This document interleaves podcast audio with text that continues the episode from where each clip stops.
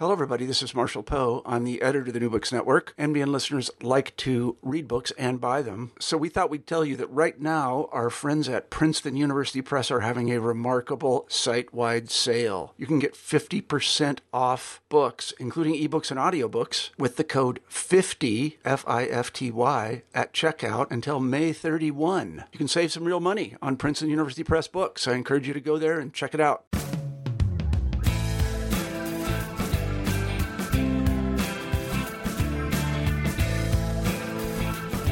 And welcome to New Books in Environmental Studies, a podcast on the New Books Network. I'm Faizah Zakaria, a scholar of Southeast Asian history and the environment at Nanyang Technological University in Singapore. It is my pleasure to have with me today Jerome Whitington, author of the monograph Anthropogenic Rivers, the production of uncertainty in Lao hydropower, published by Cornell University Press in 2018. This is the book that we'll be discussing today. Dr. Whitington is an anthropologist of science and the environment, specializing in climate change and practices of engineering. He's presently visiting assistant professor at the Gallatin School in New York University. Jerome, welcome to the podcast. Thank you so much, Faizah, for having me. Thanks for uh, for being for coming on board. Um, let's talk a little uh, about uh, the overview of your book. So, Dr. Whitington's book, Anthropogenic Rivers, centers on large power dam, hydropower dam projects in the Mekong River Basin in Laos, funded in part by the World Bank. The book argues that the anthropogenic is a double relation in which rivers are transformed through the technological interventions of late industrialism and yet, reciprocally, these rivers transform capacities for life and living in ways that are pervasive and frequently unexpected. These dynamics infuse late industrial environments with uncertainty as well as saturate them with new possibilities for being human. Um, so maybe we can start with sort of introducing you and Laos to listeners who may be unfamiliar with both. So tell us a bit about yourself, your research interests, and how did you first come to know of the region? Absolutely.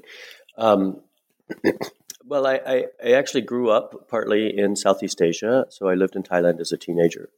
And uh, um, both of my parents are environmental scientists of different kinds. And so it was very uh, clued into issues of development and environment from a young age. Um, and so that brought me to the, to the region and also really framed many of my interests in uh, sort of topical interests in things that were happening in Laos.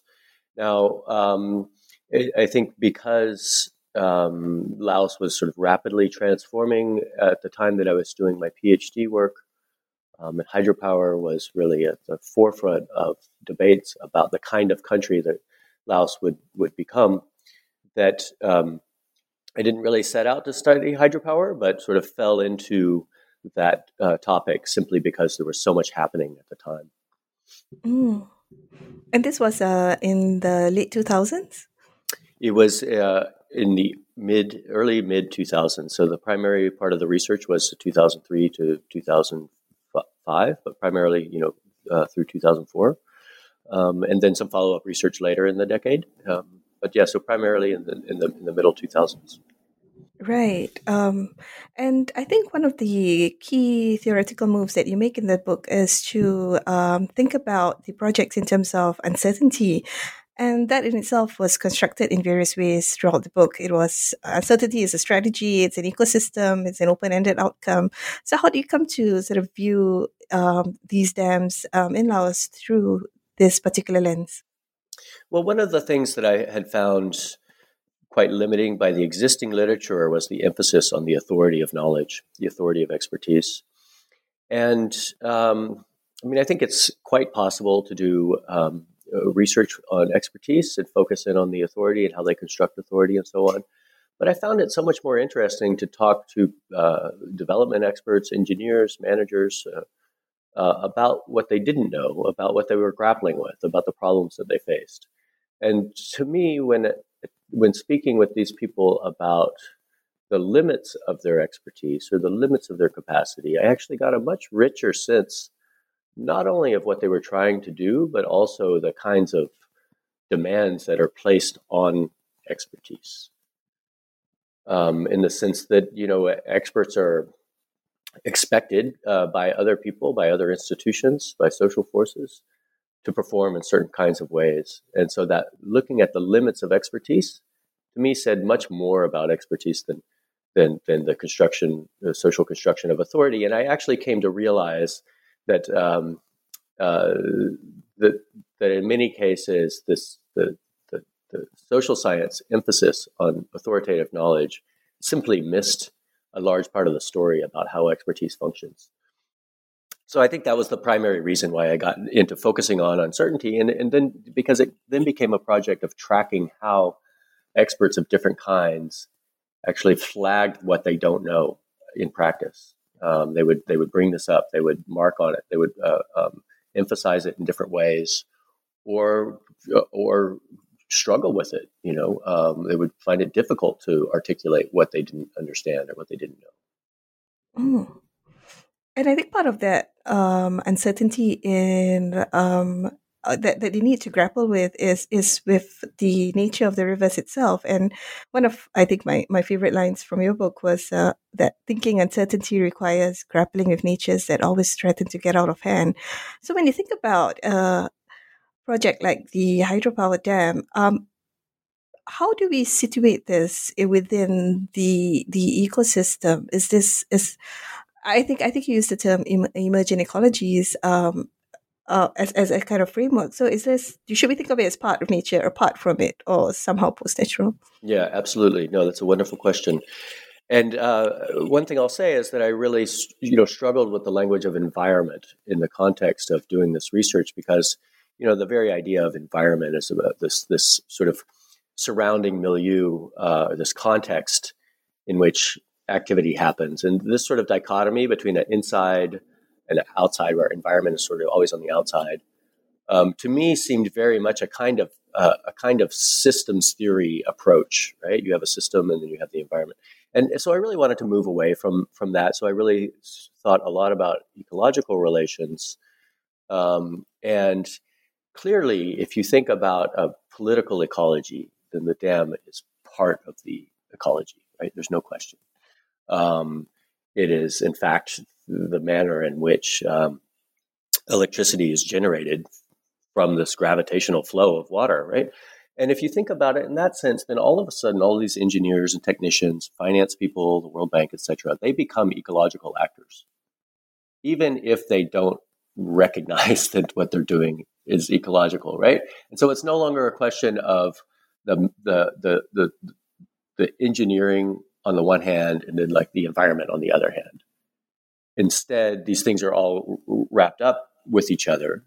Um, and so I, I, I, really wanted to draw that into relief and focus on the relations that even if they don't look like they have a, a sort of natural component to them, that um, they are eminently ecological in terms of the practices.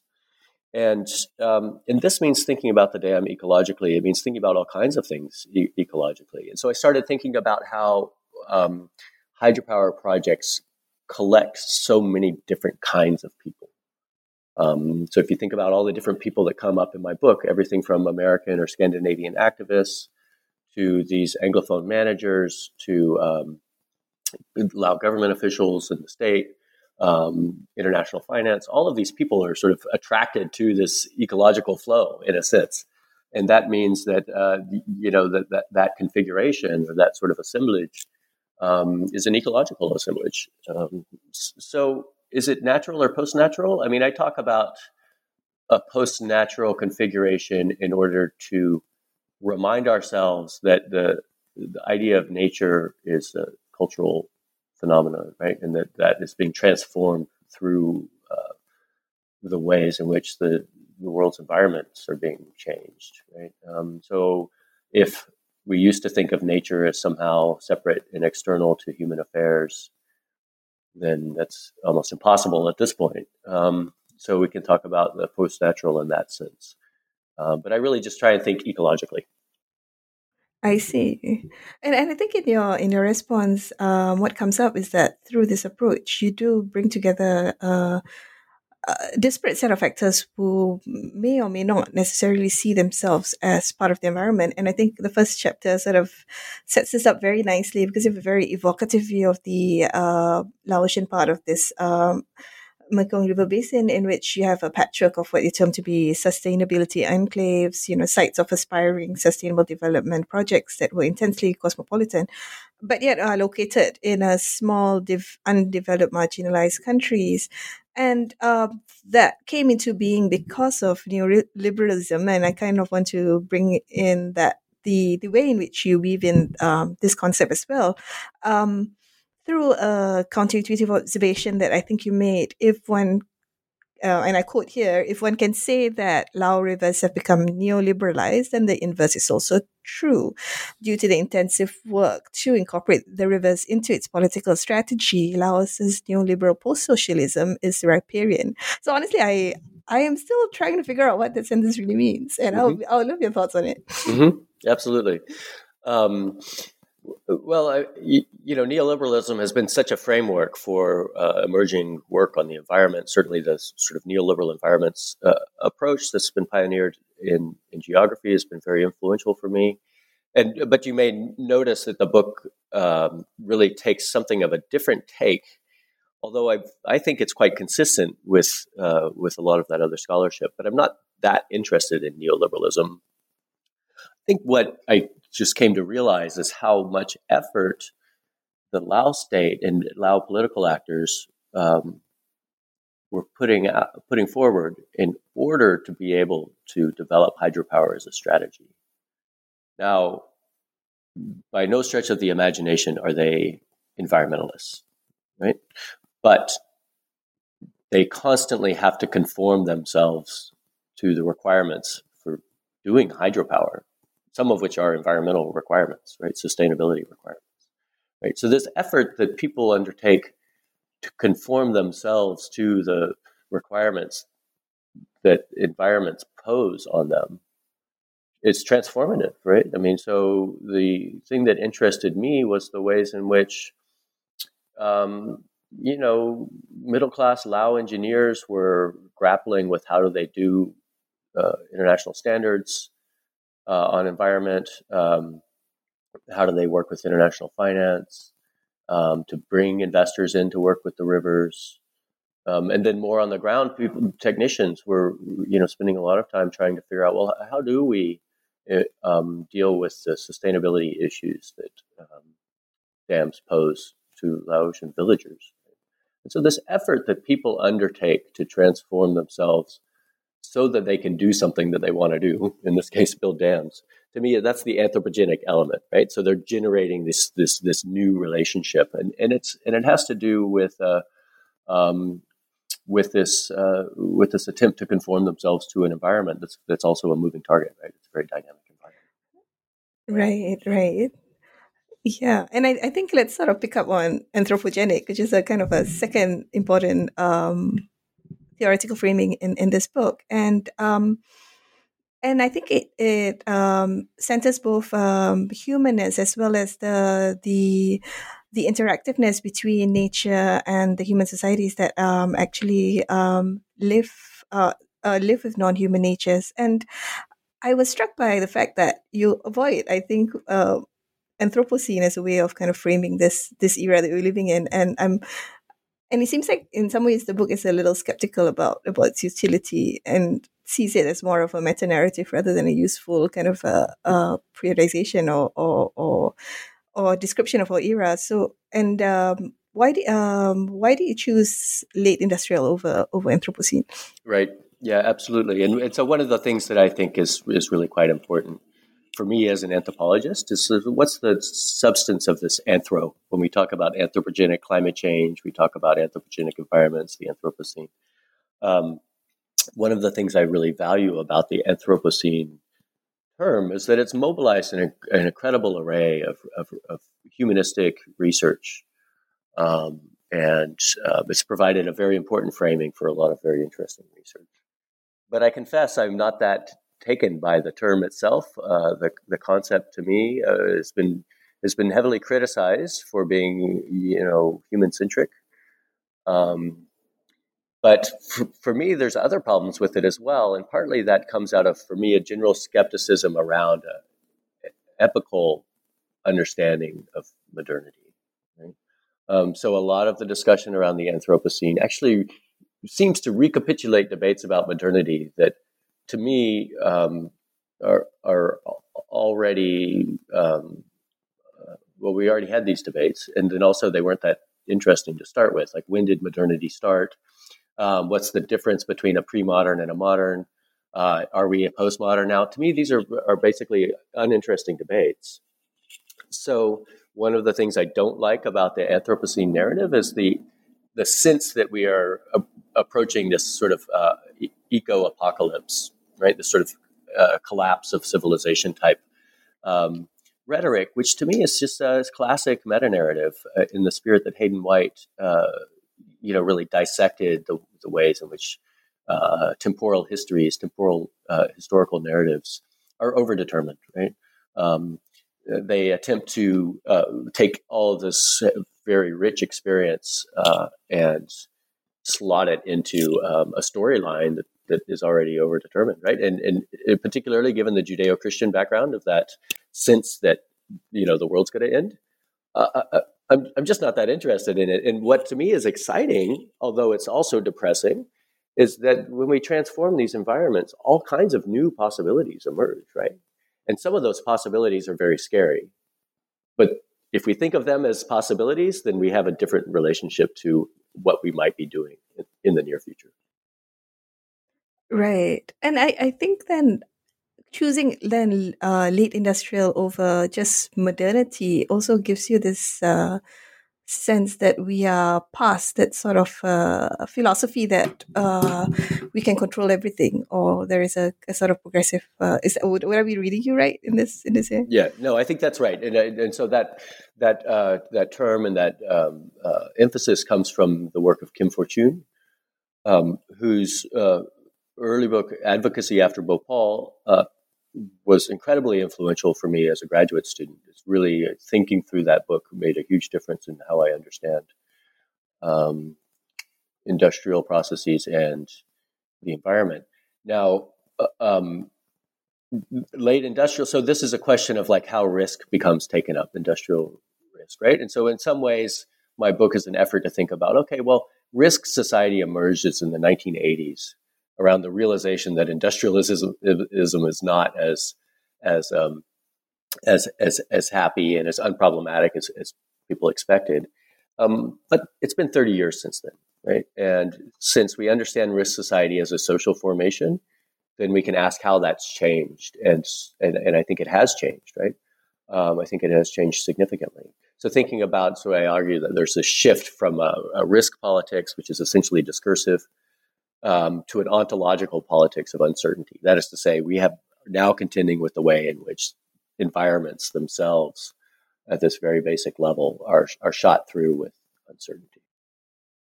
I see.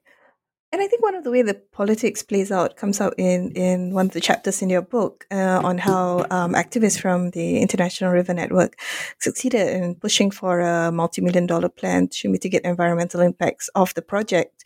And you highlight that this was not because IRN or the International River Network presented a more convincing reality, but because it problematized rather than concretized environmental issues surrounding the river. And the more I thought was super interesting for me was the way in which uh, the more the company responded, the more vulnerable they were to exposing their own uncertainty and lack of expertise. So this sort of dynamic, in some ways, I find it um, hopeful that there can be a push for change in this uh, collaboration that you're highlighting. But do you think this is a sustainable strategy for galvanizing a corporate response to environmental challenges more generally?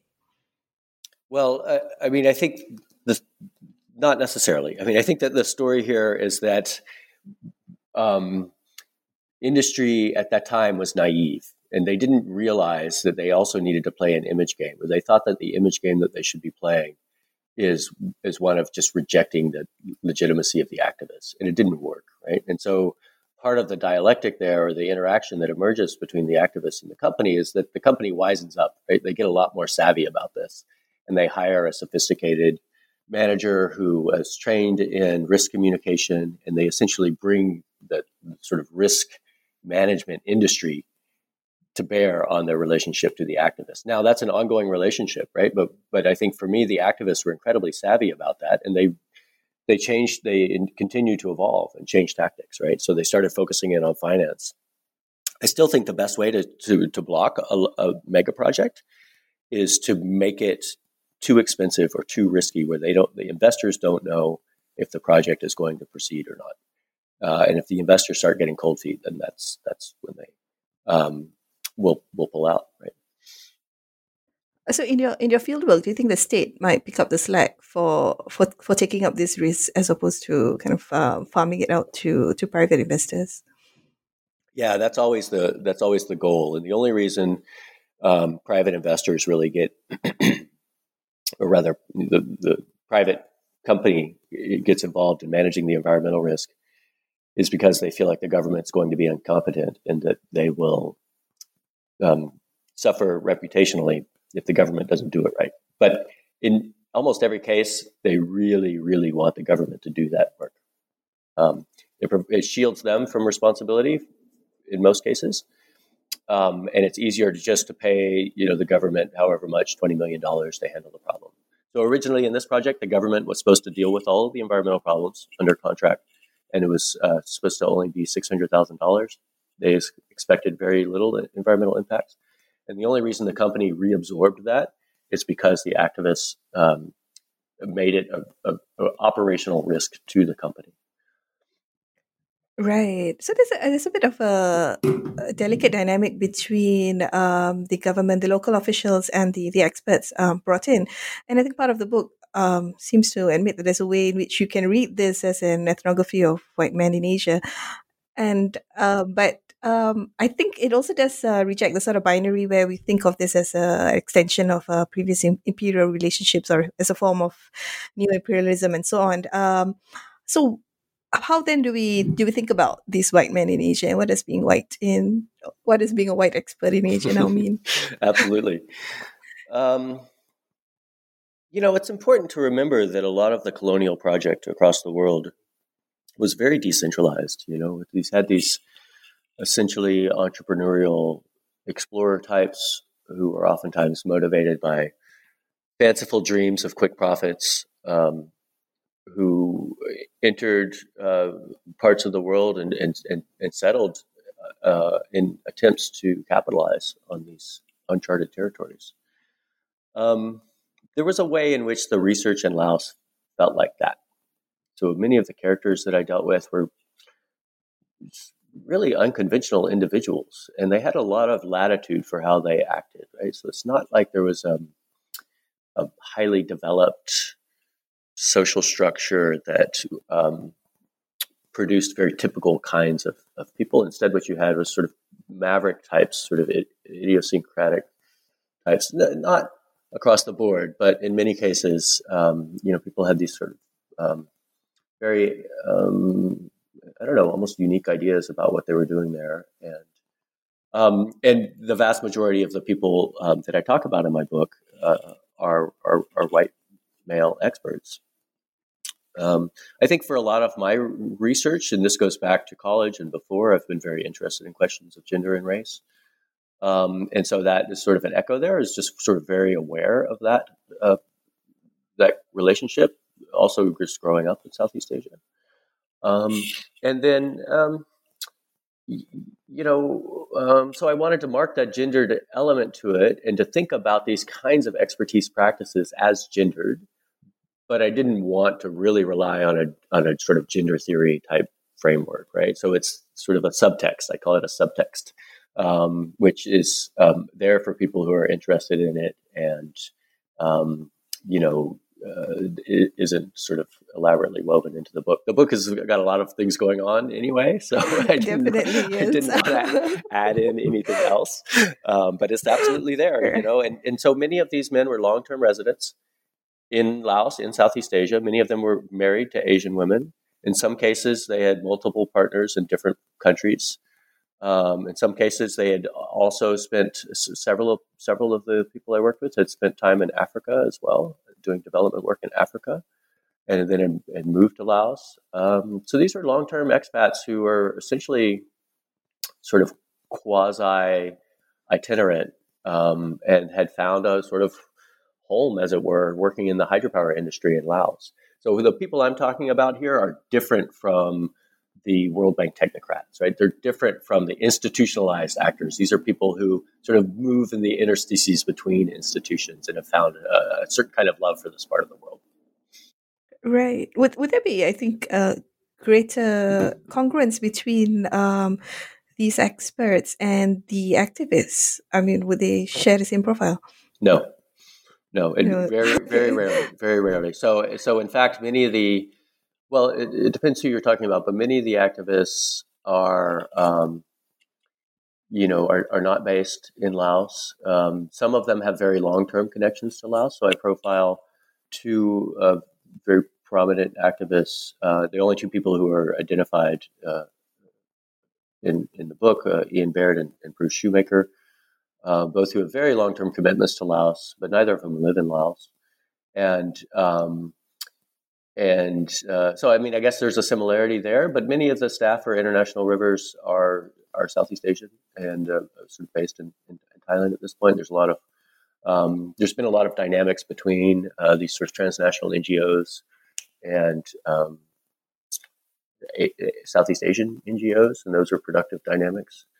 Um, yeah, yeah. So yeah, so I think there's a substantially different profile. Um, and um, I think like so I'm kind of picking up on the issue of management and and um, that that's being um, brought up through these experts. And I think the the book also highlights um, two different ways in which um, the issue of trying to live with anthropogenic rivers is is being managed. Um, one is sort of through a kind of authoritarian expertise, another in kind of a more participative one. And um, and there, there are various iterations um, in which we can um, look at this. So just looking at these um, ways of trying to manage and trying to move towards a kind of equilibrium with nature makes you does it make you more hopeful or does it make you more pessimistic about the promises of this this new ecology the reason i turned to management is because to me it was very interesting that so many of the, the debates about nature and environment were either very critical of the effort to have a pristine nature, nature devoid of humans, or very critical of the effort to control and dominate nature. And to me, this dichotomy missed the fact that actually the prominent way in which nature gets uh, interpolated uh, in sort of technical activity is through this term management. What does management mean? Managing, we manage rivers, we manage forests, we manage pests, we manage, uh, we, you know, we manage um, uh, sewage, we manage traffic, all of these things, right? And so I, and, and, and the, the manager that I talk about at length in chapter three was a very important figure. And he really sort of, because he was such a charismatic and sort of central figure, really made me wonder, like, what is what does this labor relation mean? What does it mean for somebody to be a manager? What does it mean for them to be a good manager? Um, and it's not just about businesses, right? It's not just about managing organizations. Um, so I spent a lot of time thinking about that sort of management as a as a, a, a concept term for thinking about a domain of practice specific to nature and specific to natures that are not either dominated or uh, pristine? Um, so anthropogenic natures. Um, and the reason why it doesn't make me particularly hopeful uh, is because um, this was a company that actually tried pretty hard to deal with its environmental problems. And they did so on their own terms, developing their own kinds of expertise. Um, and they uh, it was pretty well funded. And I can say quite confidently that they actually tried pretty hard and they actually put money and effort into it and it didn't work, right? And this is the important thing that I like. That's the conclusion of the book. They tried and it didn't work, right? Um, so that's that's the uh, that's the spoiler there, uh, as, as if we didn't know that was going to happen. But so so to me, you know, we invest millions in being able to build dams properly that actually function and do a good job of making energy, and there's no comparable investment in the environmental dimension, right? Uh, there's really uh, there's there's no comparable effort and so if you think about the investment in the knowledge required um, to do sustainability work at this kind of ground ground level. Um, it's just not there. You know, it's just not there. Right. And you know, I, I I was also struck by how well intentioned I think the the developments are, but yet they can't avoid you know the silted up rivers. They can't avoid unpredictable flooding. They can't avoid a lot of the consequences that you are, you highlighted in the um, in the book uh, uh, when you talk about this hydro dam project and the people most um, impacted were the people living al- um, along Laos's rivers. And um, and and since you talk spoil the end already, I can sort of say that uh, yeah, the, in in the last chapter, you uh, you did state that when when when you did ask when is an anthropogenic river, and the answer is indefinitely and irreversibly. So that that is a, rather, rather gloomy ending. So maybe just uh, for the people who are impacted by this change, do you see a prospect of them moving either out of the area or out of the present situation? Um, it's not very helpful on that point.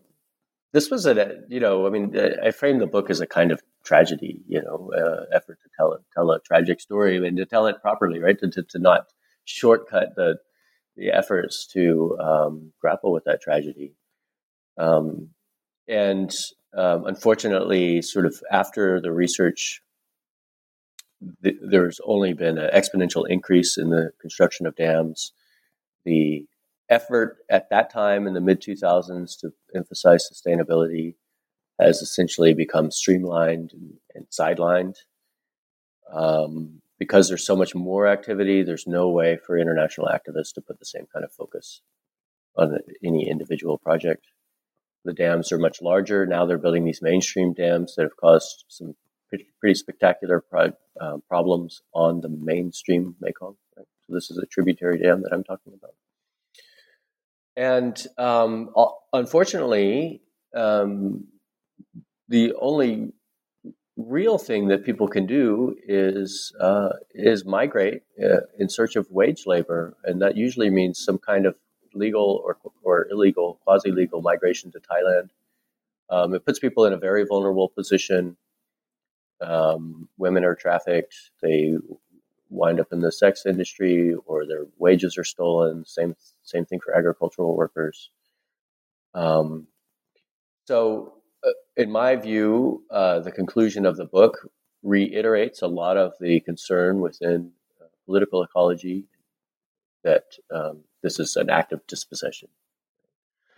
Um, now, um, this was not the primary thing that uh, I wanted to argue in the book but it certainly is the overarching.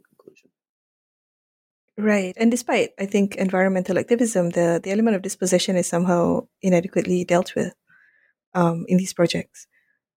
At least in, oh, right. I, yeah. And, and so you mentioned before that, the, uh, that, that many of the people expressed goodwill. And I think that overall that is true. But when it mattered, the worst effects of the dams, they had to lie about, they had to cover it up, they had to obfuscate and pretend that it wasn't their fault. And so I think that there, there is that goodwill there, but don't forget that's always part of the image games that are being played, you know, um, so that the company can preserve its reputation. And were you surprised to to find that in in the when when you're doing your fieldwork for this uh, for this book? No, I mean in terms of the the strategies. I mean, right. I, I, I was I was fascinated by the strategies, right? Like, how do you preserve an image? Right? Uh, so was fascinated by the strategies. I mean, I think that that's kind of the predictable line. If you read the literature on hydropower, you know um, that is is sort of the foregone conclusion is that dams are going to hurt people, and um, that companies are going to lie about it. So I really tried to take the opposing uh, position and say, well, I'm going to take these people at face value. I'm going to think about what they are doing, and I'm going to give them the benefit of the doubt. And um, but it wasn't ever for me a question of their intentions. I mean, I think that that is sort of the focus that I put on practices, on technique, on image repertoire, on the risk communication strategies. All of that is to try and get away from an analysis of, of intentions, right? And to focus in on sort of concretely what are people doing, what's the what's the effects, what are the tactics, um, and how do they actually construe ecological relations um, through things like you know image management. Right. And I think that, and definitely in the in in the aim of um, highlighting the, the the the denseness and and complexity of those practices, I think the book definitely succeeded. Um, and we're coming close to the end, so I just want to end off with like two quick questions I always ask people on this podcast. One is the what is would you like to recommend an underread or underrated book in your field um, to listeners in in New Books Network? Um, it's a wonderful question. um, okay. Well, I mean, in terms of the books that have been super influential for me, I mean, I talk about them at length in in in, in my book. Um, but I would like to flag, and this is is um, an emerging, very uh, emerging scholar who's really writing some wonderful stuff. This is the work of Natasha Myers at um, York University in Toronto, and her new uh, research on plants and what she calls the planthropocene um, is really, really engaging. And uh, I also really, she's got a wonderful book on, she's a science and technology studies scholar and anthropologist. She's got a wonderful book on, on modeling uh, protein molecules um, that is a, a, delightful read. And then her new work on plants and plant sensing um, is really thought provoking and inspiring. That's a, that sounds amazing. I, I would definitely want to look it up and add Planthropocene to Capitalocene. She's written on and... Singapore. She's written on Singapore, by the way, on the Botanical Gardens. So oh, that's a nice entry point. That's wonderful. Okay, that's a, that's a lovely entry point. Thank you for, for the for the for the recommendation. Sure. And uh, maybe just tell us a little about your next research project. Are you are you heading back to Laos for, for that? So, uh, since 2009, I've been involved in research on climate change, uh, specifically looking at carbon accounting and carbon markets. It's this kind of emerging sort of similar technical domain for the anthropogenic. And um, that research is multi-sited. So far, it's uh, primarily in Thailand, a little bit in Beijing and uh, North America, and it's really calibrated to think about the atmosphere as this planetary object of management. What does it mean to manage the chemical composition of the atmosphere? As this sort of um, very ambitious goal of the IPCC. Um, so, uh, yes. Oh no, I was just thinking you're moving realms from water to air. Yeah, no, no, exactly. kind of, that's that's a leap. Yeah. no, it, it, absolutely, and moving from something quite concrete and specific like a dam to something incredibly ethereal, right? This carbon market, how they're supposed to manage atmospheric chemistry. It's this. Um, so, um, so that project's been underway for for quite a while, um, and is sort of in fits and starts. I actually put it on hold in order to write the book on Laos. Uh, so I had started that project immediately after finishing my PhD, um, and uh, so um, that project is called Accounting for Atmosphere, and then. Um, there's also a historical element, so I'm doing a kind of genealogy of climate science to think about the emergence of quantitative planetary reasoning, um, stretching back to uh, uh, early French scientists who tried to understand the uh, the reasons why Earth has the temperature that it does. Joseph Fourier. Um, so it's kind of a genealogy of climate science, thinking about um, thinking about the emergence of climate as an object of knowledge. Right. And as a historian, I, am definitely looking forward to that. So thank you so much, uh, Jerome, for joining us on New Books in Environmental Studies. Well, thank you so much for having me. Thank you for your time. Um, so we've just discussed um, Anthropogenic Rivers, the production of uncertainty in Lao hydropower, published by Cornell University Press in 2018. And you've been listening to New Books uh, in Environmental Studies, a podcast channel on the New Books Network. If you've enjoyed this episode, um, please do check out our other episodes and join in another time. Thank you.